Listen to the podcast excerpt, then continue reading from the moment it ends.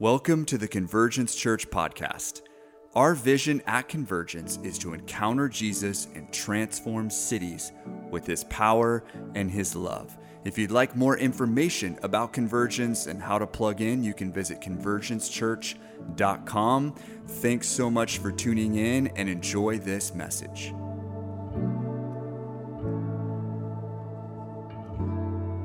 This morning, I want to kind of continue in our theme of radical faith that Andrew started off yesterday. And I want to talk, Andrew last week talked about like what faith is. And this week, I want to talk about what our faith is in. Because I feel like sometimes as the body, not just here at Convergence, but the body of Christ in general, sometimes we we take the faith and the things that we believe and we we stop at a knowledge level. But there's a place for our hearts to actually interact with the lord in the place of faith with what's true. Does that make sense? It's beyond it's true but things that are true you like interact with. And and even i don't know i was just thinking I, I felt to just touch on this as we had baptisms today in Exodus 14, we see something like super, super crazy. So, Exodus 12 is the Passover, right? So, we, most of us probably know the story of the Passover. The Lord leads his people out of Egypt. They've been enslaved to the Egyptians for how long? 400 years. So they've been enslaved. Literally, the superpower of the world, which was Egypt at the time, has enslaved them, and they're like treated like worse than dirt. And the Lord sets them free from Egypt, which is like crazy. Like, can you imagine this? Can you imagine like the superpower of the world, you going from their slave to now you're like walking free? Not only are you walking free, you're actually walking free with their like gold and silver and fabrics, which is kind of wild. There's that there's that verse in there that's like ask your neighbor of price things and they'll give it to you. That's kind of crazy. I think sometimes we forget that. But now they get to the Red Sea. So the Lord just performed all these miracles for them.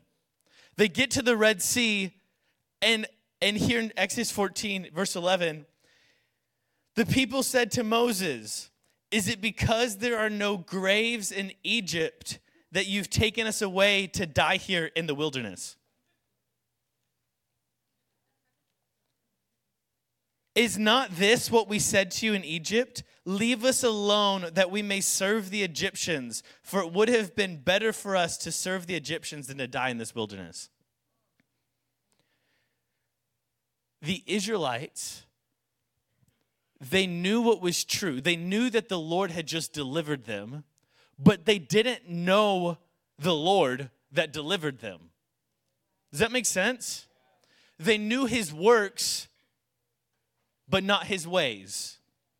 That's what he says in Hebrews 3, it talks about that.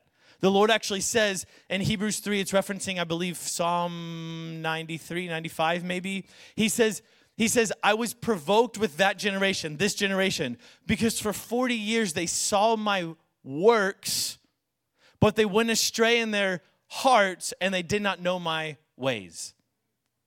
And I feel like there's places for us where the Lord has delivered us. He's brought us out of Egypt. But then whenever we're facing trials, we're still like, oh, Lord, I'm going to die here in the wilderness. And it's a sign that we only know his works and not his ways. Because if you know who he is, then you know what he'll do. But if you just know what he did, then you don't necessarily know what he's going to do. And here's actually the Lord's response to this. He's so gracious and so, this is so wild. They're basically like, here, we're, we're going to die here. Verse 13. And Moses said to the people, Fear not. That's always a good word. Amen. Stand firm and see the salvation of the Lord, which he will work for you today. For the Egyptians whom you see today, you shall never see again. The Lord will fight for you. You have only to be silent. That's a word. I'm going to read that again. Fear not. stand firm and see the salvation of the Lord. This is a word to some of us here today. See the salvation of the Lord, which he will work for you today. For the Egyptians whom you see today, you shall never see again. The Lord will fight for you, and you have only to be silent. And there's a crazy thing, actually, this is a picture of baptism, which I love, which is why it came to mind.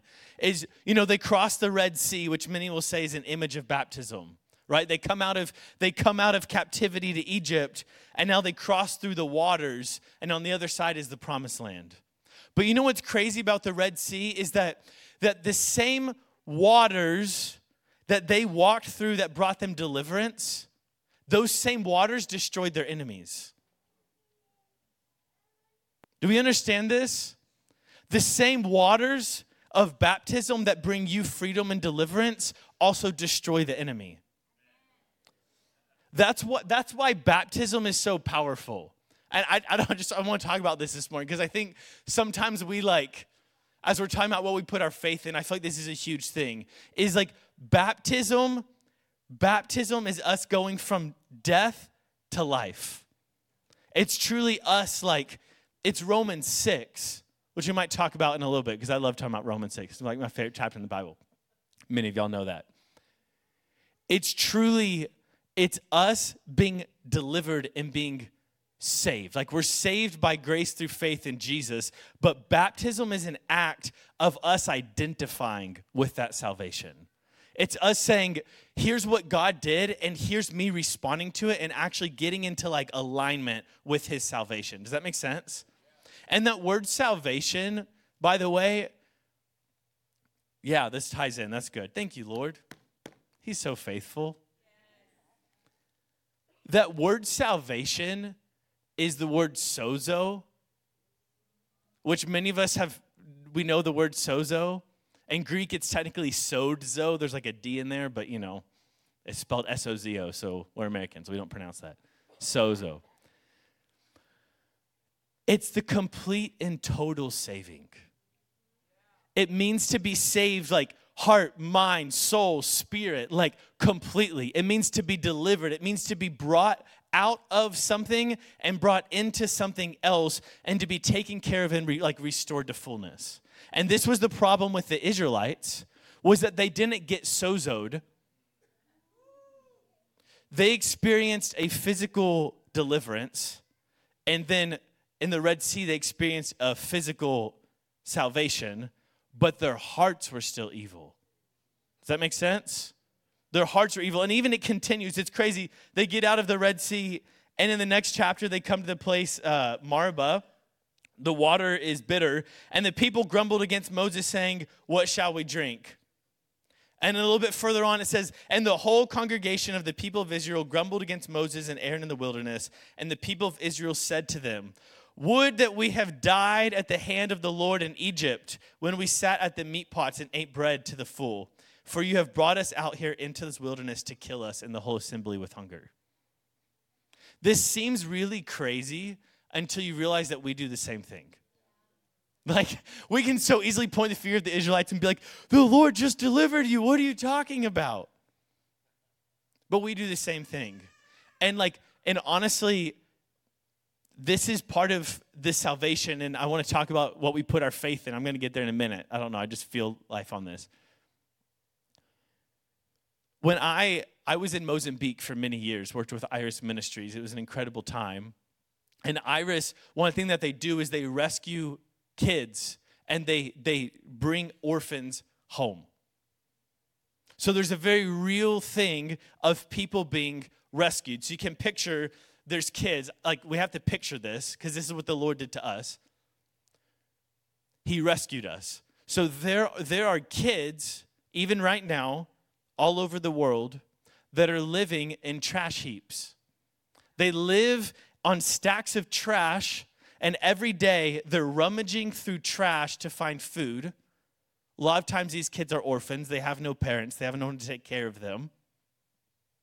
So they're trying to find food and they have to fight for everything that they have. And they're they're literally living out in the elements. We can picture like we have to like, we have to let this hit our hearts. Right now it's like what, 15 degrees outside?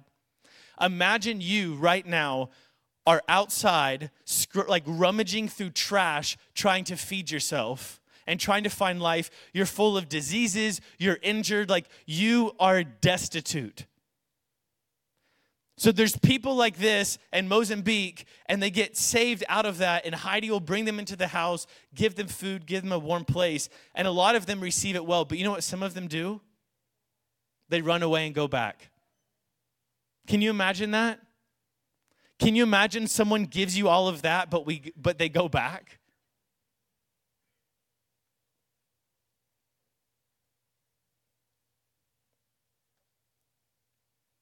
if we get saved physically, but not on a heart and spiritual and mental level, we'll go back to the very thing that we came from.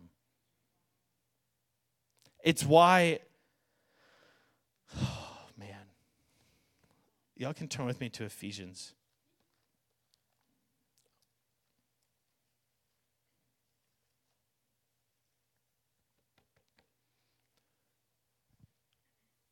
the love of the Lord to us is so real.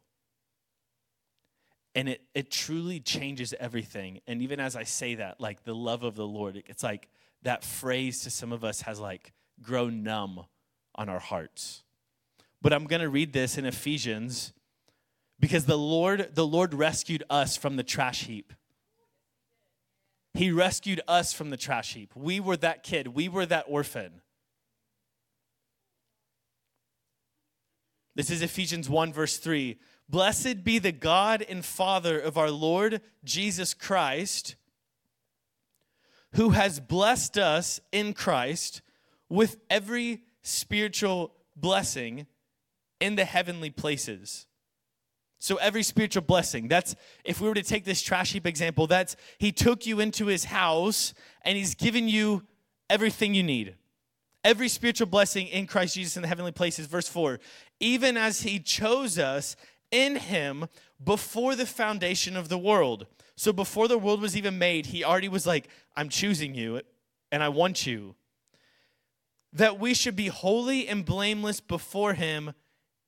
In love, he predestined us for adoption to himself as sons through Jesus Christ so he, he adopted us literally to himself. And here's what it says according to the purpose of his will, to the praise of his glorious grace, which, which, with which he has blessed us in the beloved. I want us to understand this. His adoption for us is according to the purpose of his will, to the praise of his glorious grace. What does that mean? It means when we recognize that we've been saved, our focus, more than even what we've been saved out of or into, it should reveal to us the will of God. Does that make sense? It should reveal to us, oh my gosh, His will is to actually save us and to bring us into union with Him to the praise of His grace. What does that mean? It means the only response that we should have to this is that we would we would literally praise his grace, his gift, the thing we could never earn or never deserve. Because that's what happens when orphans go back to orphanhood after they've been brought into a home, is because they think they don't deserve it. And you know what? They don't deserve it. You don't deserve it. But the thing is, rather than rather than seeing that in this example, Heidi is rescuing kids from the trash heap, they think I don't deserve this, I should go back. When in reality, what they should be doing is looking at her and saying, the love that you have is bigger than me. So there must, like, you must know that you're loved because you're loving. And so for us, a lot of times we don't think that we deserve the salvation that the Lord is offering us. And I want to tell you, in a way, you don't deserve it. What you deserve is hell. That's why it's by grace. You could never earn it. You could never deserve it. Like, You, it's impossible. But it's given to us through grace. And this is what we need to put our faith, to tie back to faith, because I'm talking about faith. We have to put our faith not just in the fact that He saved us, but the why. It should reveal his will and his heart to us, which is incredible. Like we should be overflowing and like intoxicated with the love of the Lord every day. If you're walking in faith and you're remembering what he did, like see, it doesn't take faith to remember. The Israelites could remember that the Red Sea was split, but they still thought they were going to die in the wilderness. Remembrance is not equivalent with faith. It takes faith to remember why. It takes faith to remember wait, okay, the Lord split the Red Sea and brought me out of Egypt, not just because he was mad at Egypt and whatever. He brought me out of Egypt because he loves me and cares for me and wants me to be with him. That's what takes faith. So as we look back and we see the salvation that we've experienced, it's not just I was this, now I'm this. It's why? Why? And I feel like this morning, the Lord is going to hit our hearts with the why. Are y'all ready for that? Do you want that? I don't care how much you know the love of the Lord or how much you even know the why. Like last night, man, I sometimes I just get hit with the why. I just get hit with the love of the Lord and I can't sleep and I'm just up and I'm like, Lord, this is amazing, but also it's 3 a.m. and I need to go to bed. That's a very real story. Happens often. That's what's wrong with me. I'm serious. That's really what's wrong with me. What's wrong with me is this is that no matter what I go through or what the enemy says, I know the why. Literally. Like I through faith, like I am unshakable. And I mean that. That's not about me. What I'm telling you is that I lived years of my life up until a few years ago, and I knew what the Lord did, but not why He did it. And so every time I would face a problem or a challenge, I would get shaken and I'd be like the Israelites. I'm like, Lord, aren't you here? And all this stuff. And what happened is I caught, I caught wind of the heart of the Lord towards me and everything changed. And now I'm literally like, let's go. Like, I know him.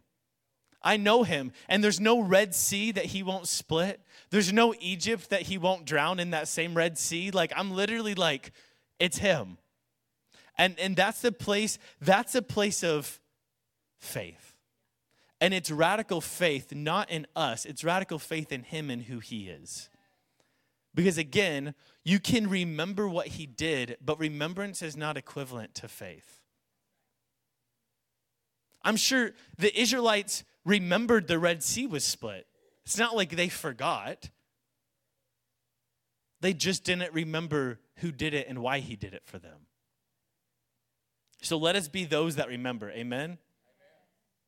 Um, what I what I really want to talk about that was the intro. Not even the intro. That was just a side topic. Um, I want to talk about the gift of righteousness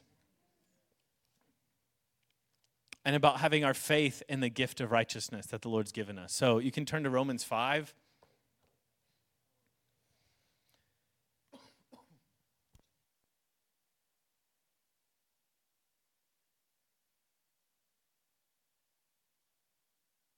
This is a dangerous chapter. I mean, all this is dangerous, but it's so good. So, man, I love the way the Lord ties things in because I wasn't even planning on saying all that. And now we're talking about the free gift of righteousness. And the Lord is offering you today a free gift. You don't deserve it. You can't earn it. There's no amount of work you could do to like achieve it. It's a gift. And let our hearts not be like the Israelites who want to go back to Egypt because we don't understand the heart of the one giving us the gift. If I'm going to be really blunt with you, he's giving you a gift, but it's not about you. he's giving you this gift, but it's not about you. It's actually about him. The gift of righteousness, we're going to dive into this in just a second. The gift of righteousness allows us to be in right standing with the Lord so that we can live in communion with Him. And you know who wants communion more than we do? He does. The gift of righteousness is something we put our faith in, it's something we receive through faith. And it actually brings us into communion and union with God, yes, for our sake, because praise God, we need it, but it's actually for His sake. And when you understand that it's bigger than you, see, even in this, this thing about the, the trash heap, if the orphan understood, and this sounds horrible, if the orphan's like, wait, this isn't about me, this is about love being expressed, then they would stay in the house. But if we make it about us, we look internally and say, I'm not worthy of this. And the truth is, we're really not worthy of it. And so then we disqualify ourselves from a free gift that's offered to us. And we walk out of the house. So, as I talk today about this free gift of righteousness that we receive through faith, it's not about you, it's about Him. Amen? I don't know, is, the, is that stepping on toes? Maybe you're standing in the wrong place. Um, so, I don't know. Some of y'all looking at me like,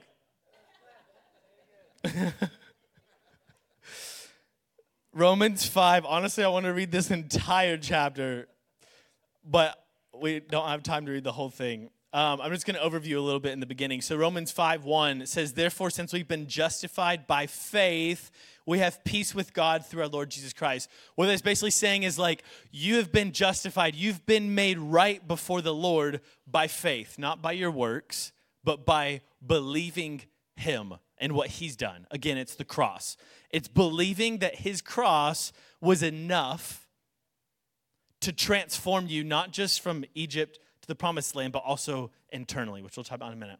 So you've been justified by faith, and through him, this is verse 2. Man, I said I wasn't going to read the whole thing.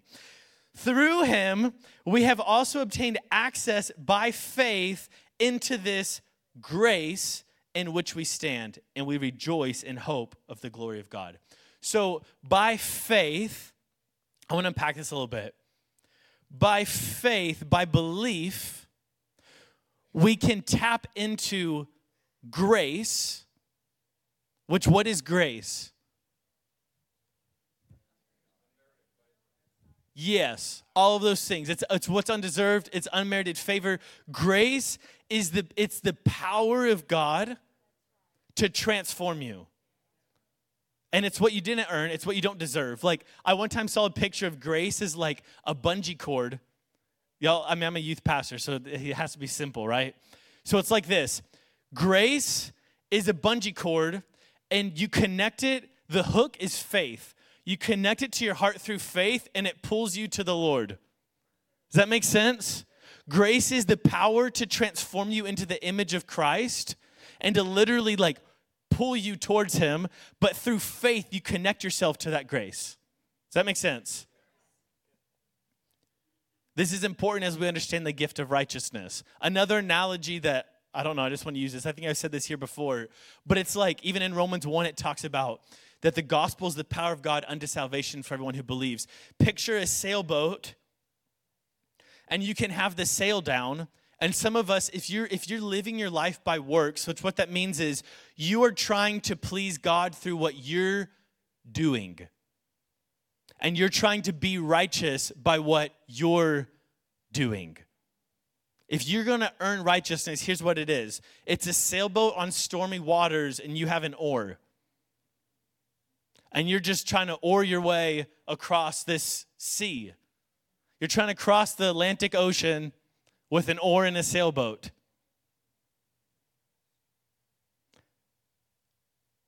But the wind is blowing, and the wind is the Spirit of God, it's grace, and faith is your sail. You put, you, you put up your faith to catch the grace that carries you. And now, what you were doing with an oar in your hand and you're exhausted and worn out, now the grace of God is quite literally pushing you the spirit is blowing and it's literally pushing you and your faith you put the sail of your faith up and all of a sudden your boat starts moving and now the wind is for you does that make sense And now your faith, this sail of faith, what it really becomes about now is staying in the faith and having faith. No matter what you're going through, no matter how stormy the sea is, if there looks like there's rocks, here's what it is it's trusting that if my sail is up, the wind will lead me where I need to go. Even if it doesn't look like where you think you should be going, right? It's like, Lord, there's a shortcut. So you get your oar back out. You're like, uh, we do this.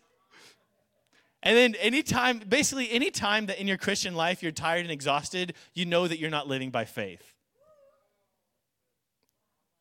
Honestly. Because the, the way that it's designed, even Jesus says, My yoke is easy, my burden is light.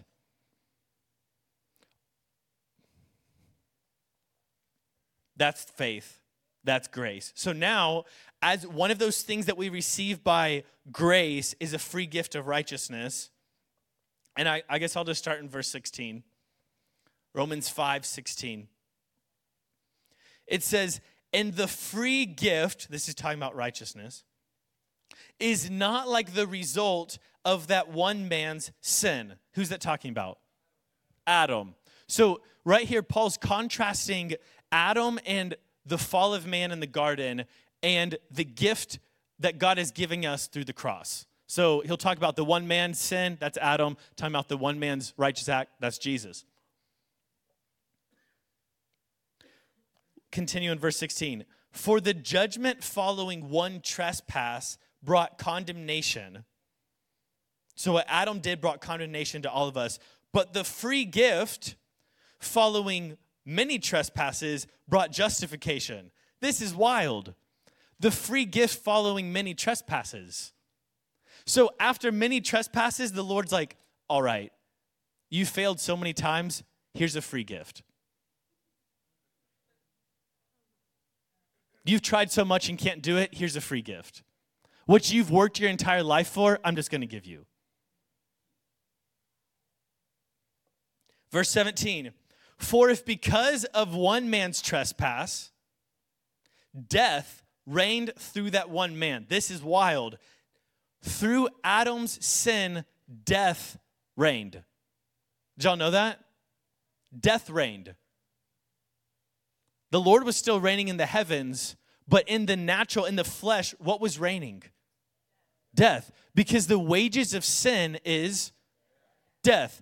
And so, through Adam's sinful act, death was enthroned on our hearts because sin was enthroned on our hearts. Does that make sense?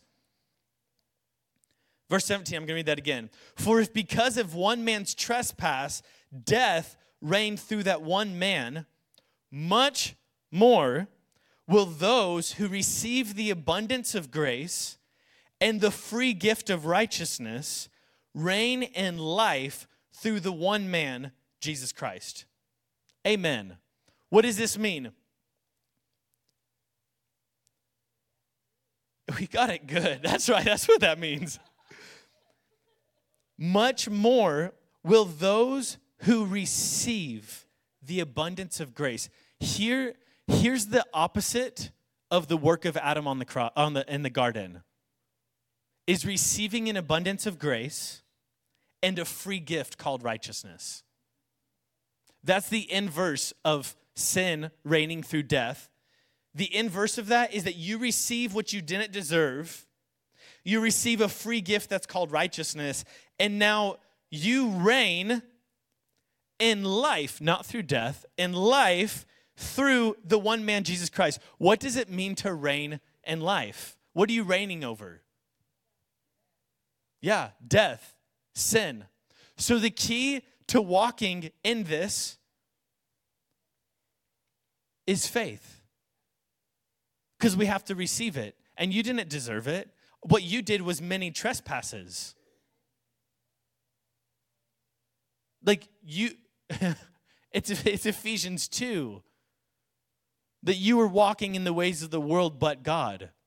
And again, to bring this back, this, the purpose of this gift, the fact that after many trespasses, He's offering us a gift of righteousness, should provoke our hearts to who is this God? Who is he?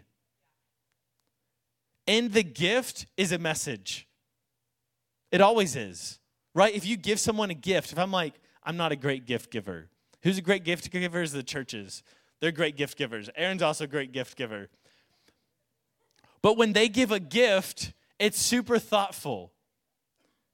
And it's like, it means something. And when you see it, this is so funny. Like, years ago, y'all gave Seth this little like pizza cutter that has this like monkey on a unicycle. It's like super random, really weird. But every time I open my drawer and I see it, I'm like, oh, the churches.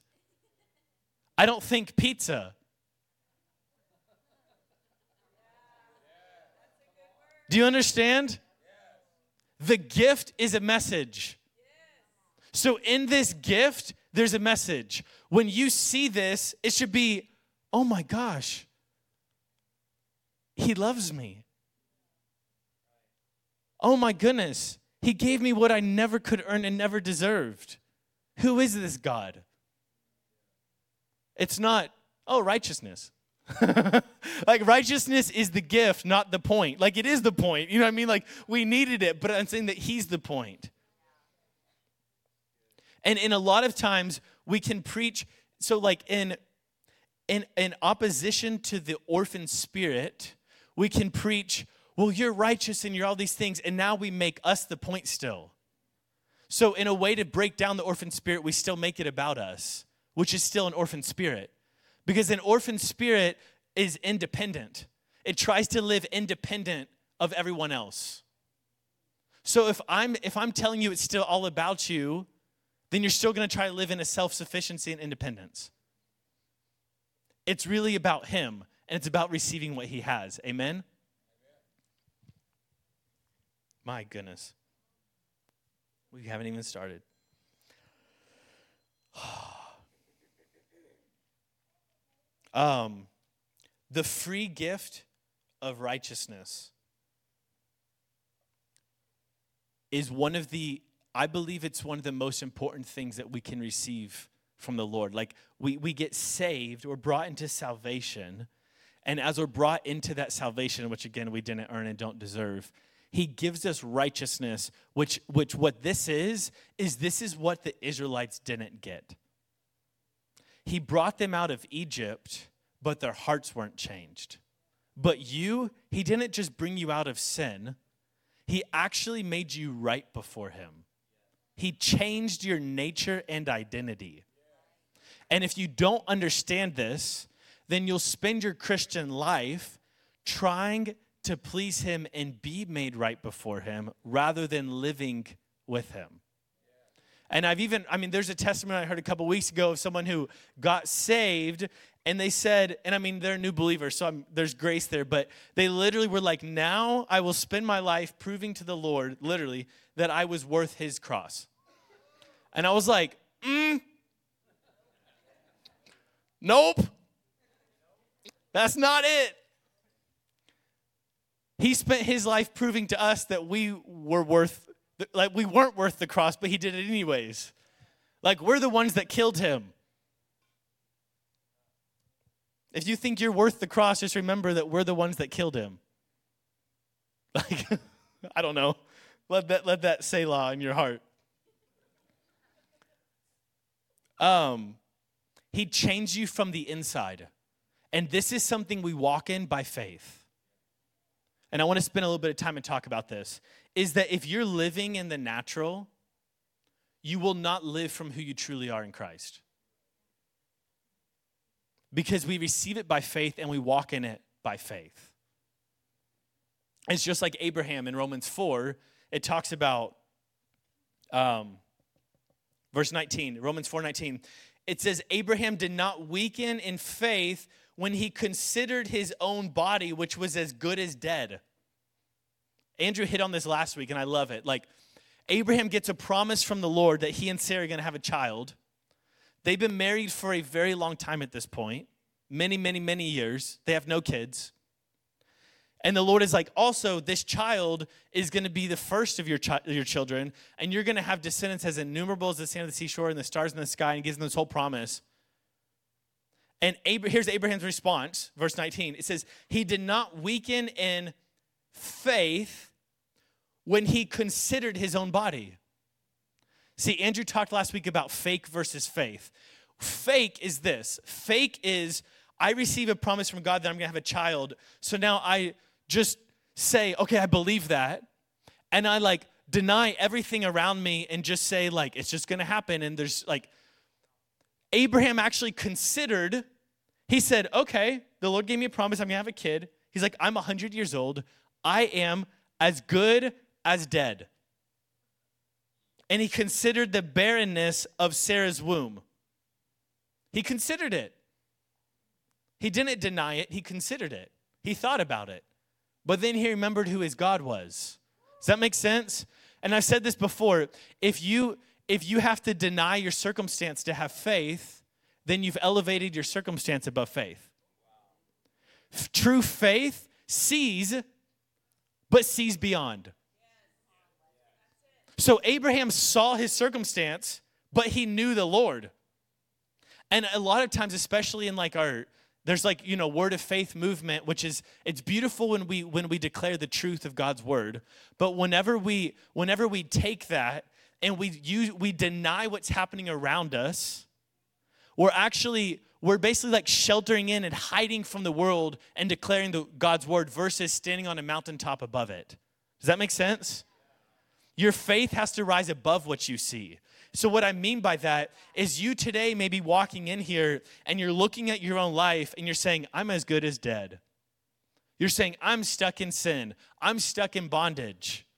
I feel lonely. I feel isolated. I feel all these things that you may be feeling. It's not wrong to consider them, but let me tell you about God. Let me tell you about Him and what He's done. It's not wrong to consider them, but if you consider them outside of faith, then it causes unbelief. But here's what Abraham did. Verse 20, it says, No unbelief made him waver concerning the promise of God, but he grew strong in his faith as he gave glory to God, fully convinced. Lord, let us be fully convinced that God was able to do what he had promised. This is why his faith was counted to him as righteousness. But the words it was counted to him were not written for his sake alone, but for ours also. It will be counted to us who believe in him who raised from the dead Jesus our Lord who was delivered up for our trespasses and raised up for our justification. So Paul's making this, he's making this, dis, uh, not distinction, he's making a parallel between just as Abraham saw in the flesh what was happening, but he believed God above it, so we, when we look at Jesus and believe him in what he's done, that faith will also be counted to us as righteousness. Does that make sense? Now, whew, Romans 6, what shall we say then? Are we to continue in sin that this grace may abound? By no means. I've taught on this many times before. I'll teach on this many times to come. By no means. How can we who died to sin still live in it? Did you know you're dead to sin? Did you know that the Lord hasn't discharged you to sin less? But he, you're actually dead to it? Here's Paul asks this question How can we who died to sin still live in it? Here's the answer. Here's the key. Here's the key to living in sin as a Christian. Do you not know that all of us who have been baptized into Christ Jesus were baptized into his death? That's the key. The key to living in sin as a Christian and struggling with sin your whole life is to not understand that when you are baptized, you are baptized into his death. That's the key. So if you want to not live in sin as a Christian, understand that when you were baptized, again, when we believe, there's a baptism that happens in our heart and we're baptized in the Spirit, but there's also a physical, us actually aligning our bodies with the truth. when you were baptized, verse 3, I'm going to read it again, chapter 6. Do you not know that all of us who have been baptized into Christ Jesus were baptized into his death? We were buried, therefore, with him by baptism into death,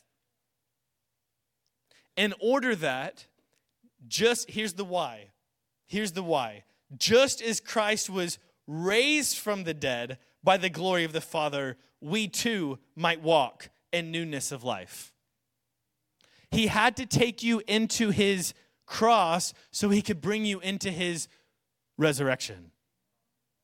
So, us in baptism, it's actually meant to be an anchor point of our faith. So, when the enemy's lying to me, and when temptation is coming, and desires are being shown to me that truly aren't who I am, I can remember wait a second, I've been baptized into Christ. That means everything sinful has been drowned, just as the Israelites. The water that brought me deliverance killed my enemies. It's an anchor point of our faith. Again, why though?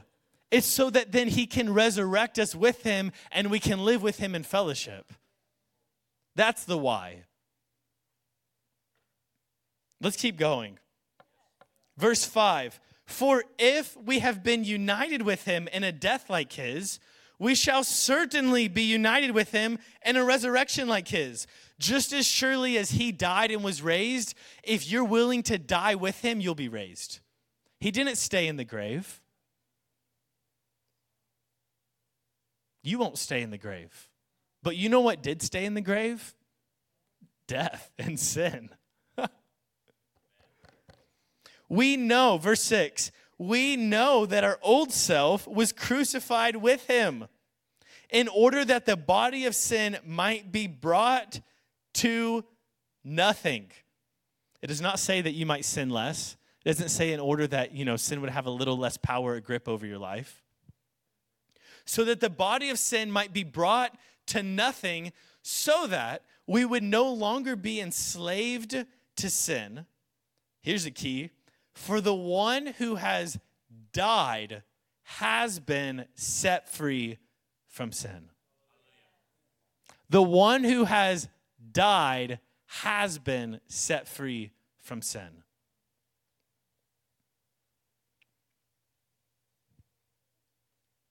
This is what we put our faith in. This, this is radical faith. As believers, like this is our foundation point. This is where we walk from. This is like every day, every day of my life. And I mean, I love Romans, so like this is my Bible's like wearing out in Romans. Every day, we're supposed to live with this remembrance. Like, this is the foundation point of our identity. And again, if we don't understand this, we actually won't receive what the Lord is giving us. Like, the, what the gift of grace and righteousness that he's giving us, we won't receive because we're too busy looking at ourselves and realizing that we're not worthy of it. I'm telling you today, you're not worthy of it. He made he did what you could not do and now made you what you could never be. So stop trying to earn it. Stop trying to deserve it. See, I've, I've mentioned this before, and I love Steve gives this analogy when he talks about heart of prophecy is that like prophecy is like a power tool, and it's important how we use it. Right? Like he's like, you can use a drill to build something, or you could go haywire and start destroying this place. We need to use it in, in line with the Spirit. And in the same way, the gift of righteousness and the grace of God towards us, it's power, right? It's like the wind. To go back to the sailboat analogy, it's wind. And so if you are if you're obsessed with what's here and where you're at, then you won't receive the wind. It's like plugging in, it's like, oh gosh, if you don't trust yourself, with a power tool, you won't touch it. So now you're building a house by hand. But the Lord's given you these tools, and He wants to give you power because He trusts that His work on the cross was enough. But we don't trust it a lot. So the power that he's trying to give us, we stay away from because we don't trust our own hearts because we don't know the truth. But he's saying, I've made you righteous. I'm giving you a gift of righteousness. Your sinfulness has died, and now you're resurrected with me, and now receive the power to walk in it. Does that make sense? You cannot do it yourself. You literally cannot do it yourself. And, and it's by faith. Oh, snap. It's by faith. It's not a walk of trying harder, it's by faith. And what happens when we get it by faith, because I want to touch on this as we wrap up, we're going to take communion in a second. What happens when we believe who he says he is and who he says we are is we begin to walk in it. We begin to walk in it. Because now it's not dependent on me. See, if if my righteousness is dependent on me, then the enemy will come against me to try to negate my righteousness. Does that make sense? So then, if I sin, now my righteous meter went down. But if my righteousness is based on Him, then the enemy's attack is towards Him and His righteousness. And my righteous meter is the same. So then the only thing the enemy can do to me is to tell me that this isn't true. And the only thing I can do is either believe it or not believe it. And when I start believing it, and when I am believing it, then I'm in communion with Him, and my life starts looking like it because the fruit, like it just, I'm abiding in the truth, and the truth bears fruit. And if I don't believe it, then there's no amount of work I can do to earn it, and my righteous meter stays at like zero. Does this make sense? This is like not really what I was planning on talking about, but I love it. Praise God. It's by faith, and faith is not something you have to muster up and try really hard to believe. Faith happens when you see Him. It's when you see him and you know and are reminded of who he is. You can, you can have faith by looking back at what he's done, but remember who he is and what he's done. Because our faith is not just in his works, it's in his ways. His work on the cross is a great big I love you. The gift of righteousness is a great big I want you with me. everything He's given us has a message in it. And I, I hope this morning, as we've unpacked this a little bit, that our hearts have connected with the message and His gift. And by faith, I want us to step into this by faith, even as we take communion. You can go and get the elements out.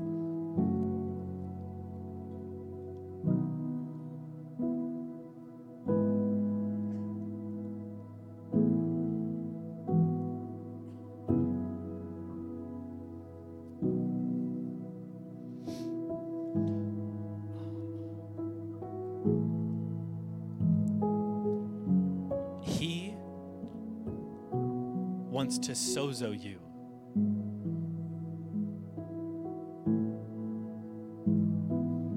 Again, that word sozo, it means the total saving. And it's used so many times in the scripture. Like a lot of, even in Romans, that word is used so much. Or soteria, which is like a, a, a part of, it's a way to say it. What that means is this if we go back to the analogy of the trash heap, Jesus did not just take you out of the trash heap and put you in his house and now tell you to get it together. He takes you out of the trash heap, he brings you home, he's offering you food. He's offering you all the medical supplies that you need for all the diseases that you have. He's offering you nurture, He's offering you an education, He's teaching you relationships, He's invited you into a family. Like, He is fully committed to you being whole. That's sanctification. And we're sanctified also through faith. And so this morning, I want to tell you that our journey as Christians is a journey of faith. And, and if you this morning have felt this tension between walking in your own strength and walking in faith and trusting what the Lord has done, I pray that as we take this, that you have a release to fully trust the power of the cross. Because he believes that what he did was enough.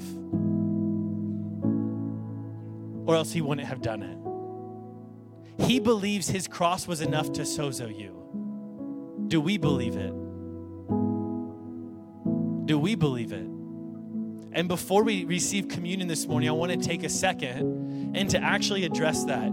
If there's any place in your heart where you have realized there's unbelief in the Lord's ability to sozo you, to save you. And I want us to repent and submit it to the Lord. Because as we take this meal this morning, we're receiving the complete and total salvation of the Lord. So I'm just going to give you a couple seconds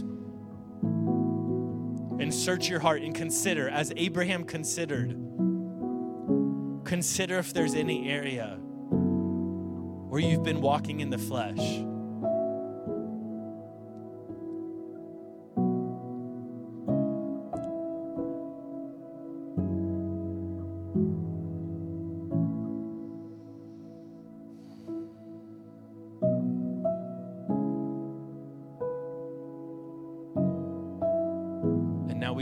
Those things to the cross of Christ.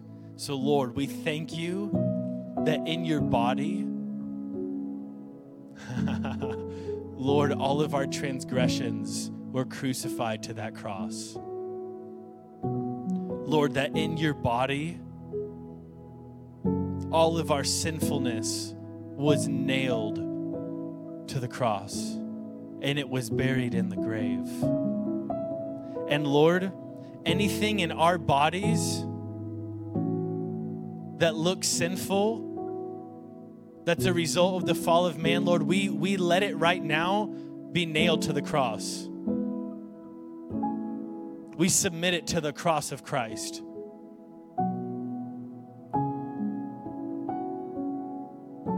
And Lord, we take this bread this morning, not just to remember what you did, but to remember why you did it. Lord, we remember your great love with which you loved us, that you've adopted us. Lord, that you've taken us out of the kingdom of darkness into the kingdom of light. Lord, as we take this bread, would you let it hit our hearts afresh? In Jesus' name, let's take this and eat.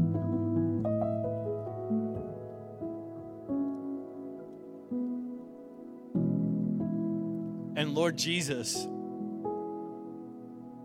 we thank you for your blood that was spilled out. Wow, Lord, that you cleansed us from the inside out. From the inside out, Lord. We put our faith in what you've done. Lord, you've given us this amazing gift. So, Lord, as we receive your blood this morning, we receive a cleansed conscience, as Hebrews 10 says. We receive a cleansed conscience of every dead work that we may serve you, the living God. And Lord, we receive your righteousness. In Jesus' name, let's receive it.